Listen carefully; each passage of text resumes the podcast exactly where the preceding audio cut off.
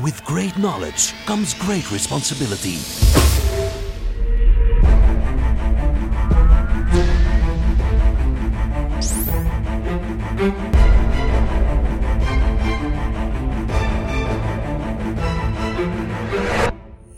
Fifty-two topics by Maarten Bové en Kevin Couvreur. Yes, weer een nieuwe week. Kevin. En waarschijnlijk ook een nieuw topic, Maarten. Wat wordt het? Vandaag wordt... Oei, telefoon, Kevin. Hallo? Ja, Maarten en Kevin. 52 Topics. Huh? Ja, ja, ja. Dat was een goede sessie, ja, Cloud Lifecycle. Hè? Cost management. Ja, natuurlijk willen wij dit over zeggen. Super, komt in orde. Kevin, Onze topic wordt cost management. cost management. Oké. Onze eerste telefoon. Onze eerste telefoon. Zalig. Zalig. Het werkt, hè. dus mensen, aarzel niet. Hè. Hashtag rode telefoon. Absoluut. Het komt altijd binnen. Je ziet, we, we doen alles voor onze En we nemen ook op, hè. dat is juist op tijd. Dat is Ja, toevallig. ongelooflijk. ongelooflijk. Toevallig, toevallig. Oké, focus, Maarten. Yes, focus. Cost management. Hoe beginnen we eraan? Ja, cost management. Goh, het, is, het is een heel hot topic hè? eh, voor iedereen die, die binnen gelijk welke cloud-platform zit. Ja. Eh, het is ook een bezorgdheid van heel veel eh, bedrijven. Ehm, maar er zijn een aantal heel eenvoudige strategieën die er eigenlijk voor kunnen zorgen dat dat allemaal best wel Meevalt onder controle is en meevalt. Absoluut. Ja. Ja, ik denk, eh, laten we beginnen met een van de eerste, in mijn ogen, één, ja, één vanzelfsprekend iets. Ja. In kaart brengen wat dat je niet gebruikt. Klinkt heel eenvoudig en je zou ervan uitgaan van, ja, hoe kan dat nu? Maar de realiteit is er gebeurt heel veel, absoluut.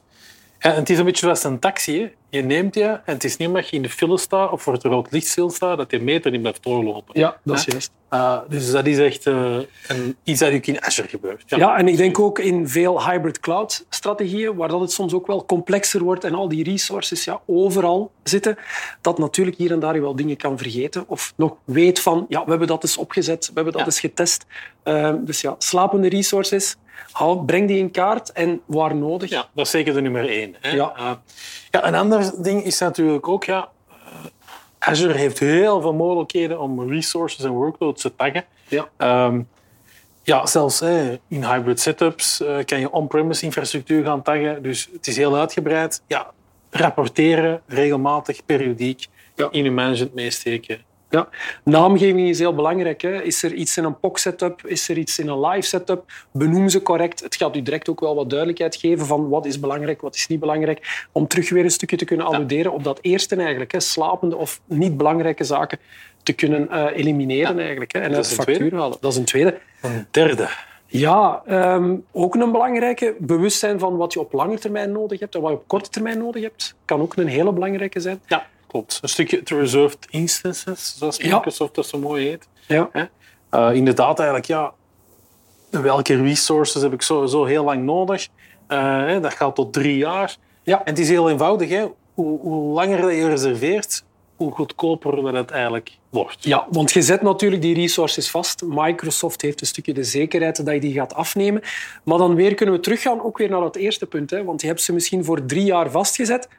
Ja, maar draaien ze ook? Ben ze aan het gebruiken? Dus let daar zeker mee op. Hè? Ik denk dat daar ook weer voor die eerste drie al ons lifecycle management verhaal Sowieso. toch ook Ja. weer naar boven komt om, om dat zoveel mogelijk uit te Ja, sluiten. in- ja, het lifecycle-programma omvat echt wel alle elementen eigenlijk om je kosten zo laag mogelijk te Ja. krijgen. Ja. Maar Zeker omdat we vanuit een duidelijke strategie en ook wel een heel duidelijke fase, of met duidelijke fases effectief dat project Ja. gaan starten natuurlijk. hè. Oké, ja. De vierde misschien. Vierde. Ja, en een vierde. eh, goh, het is een hele voor de hand liggende, maar wordt vaak vergeten. Is een van de meest vergeten eigenlijk van allemaal.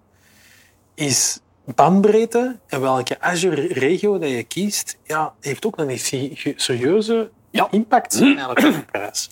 Want in dat opzicht, ja, wat je naar het Azure-netwerk stuurt, ja, dat is, Dat is gratis. Hè, dat is, hè, daar betaal je niet voor. Maar alles wat je natuurlijk afhaalt of wat je tussen regio's en dergelijke gaat gaan sturen, daar betaal je ook een kost voor. Hè. Ja, en, en dat, dat is zo die, die, verborgen, die verborgen kost. Dat is een verborgen kost die heel vaak vergeten wordt, Ja. eh, maar die wel belangrijk is om mee te nemen van in het begin. Toen je eigenlijk zo'n eh, omgeving begint op te zetten en na te denken welke workloads neem ik mee, welke niet. Sommige applicaties hebben gewoon de neiging om heel veel communicatie heen en weer te doen. Eh, communicatie waar je zelf niet van ziet. Ah, maar die teller blijft ook weer gewoon doorlopen. Zeker ook weer in een hybrid situatie kan dat belangrijk zijn. Dan heb ik nog on-prem die communiceert met servers die in de cloud staan. Belangrijk om mee te nemen. En ook voor die, excuseer, voor die bedrijven die ook in een internationaler karakter zijn, dat we daar ook gaan kijken naar die optimalisatie van welke workloads we waar draaien voor de beste performance ook natuurlijk. Ja. Ja, En dan nummer vijf. nummer vijf. ehm, ja, correct schalen hè, van die resources. Ja, moet ik een server met 18 cores en 90 En hebben? Ja. Nee, zeker niet. En, en dat is toch eentje die we vaak zien ehm, bij klanten die al wel op Azure zitten, ehm, Ja. die we tegenkomen. Die zeggen, ah, het kost allemaal zoveel, het is heel mo- moeilijk, het loopt niet zo goed. Ja, dan merk je gewoon dat dat vaak overschaald wordt. Hè. Ja. En dat is typisch voor als je in je eigen datacenter werkt, in je eigen serveromgeving, heb je als technieker de neiging om een heel zware machine te zetten, ehm, om te oversizen voor wanneer de pieken Ja, eh, dat is het, mogelijk hè. zijn. Ja. Eh, daar is niks mis mee. Maar ja, dat is natuurlijk niet zo efficiënt binnen een Azure-model. Ehm, dus daar ook je dat Hm. taggen, dat monitoren, dat meten. En zorgen dat je eigenlijk resources hebt ja, die juist voor die workloads zijn bedoeld. Of die zelf, hè, als er meer workloads nodig zijn, automatisch opschalen. Ja, dat, maar dat zijn natuurlijk ook een beetje die tips en tricks eh, Ja. van het Azure-platform. hè. Je bent niet meer verplicht om zoveel op voorhand iets te gaan vastzetten. Je kan ook het moment dat je het nodig hebt, kan je het ook gaan afnemen. Opschalen, automatisch aan- en uitschakelen. Het is eigenlijk allemaal mogelijk. Eh, ja. En dat zijn zaken waar je eigenlijk enorm veel mee kan besparen. Ja, het zijn eigenlijk vijf basisregels. Hè. Ja. ja, we kunnen ze nog eens herhalen. Hè. Slapende resources ja, in kaart brengen en waar nodig eh, elimineren. Ja. Twee, Ja, het taggen en het eh, duidelijker managen en rapporteren. Ja. En dat ook periodiek implementeren in verschillende meetings. Drie, wees bewust van wat je op lange en korte termijn eventueel zou nodig hebben van resources. Ja. ja, als je voor hybrid gaat of voor andere soorten setups, ja, denk aan die bandbreedte. Die is superbelangrijk, onderschat ze niet. Het, is, het kost niet veel per gigabyte, maar je zou ervan verschieten hoeveel data er effectief over gaat. Ja. En dan het, het laatste puntje, of het vijfde puntje, laat ons zo zeggen. Ja, schaalcorrect. Ga de juiste machines vanaf het begin allee, in die zin gaan nemen. Schalen, automatisatie, eh, zo al die zaken. Dingen uitschakelen wanneer je ze niet nodig hebt. Oversize behoefte is daar minder Ja. relevant als je naar de cloud gaat. Dus ja, vijf basisregels denk ik die al heel, of die al een heel eind vooruit kunnen helpen als het gaat over een stukje kostcontrolling. Ehm, ja, nog iets aan toe te voegen, Maarten, toevallig? Nee, ik denk dat dat eh, de belangrijkste punten zijn. En ik wil eh, ja, onze fans natuurlijk bedanken om de rode telefoon een keertje te gebruiken. Dus je ziet, we proberen dan ook wel inhoudelijk toch eh, ja, de juiste antwoorden en feedback te geven. Als er nog zaken zijn, je weet ons te vinden. En eh, bedankt eh, voor het volgen en tot de volgende topic. Bye. Dag.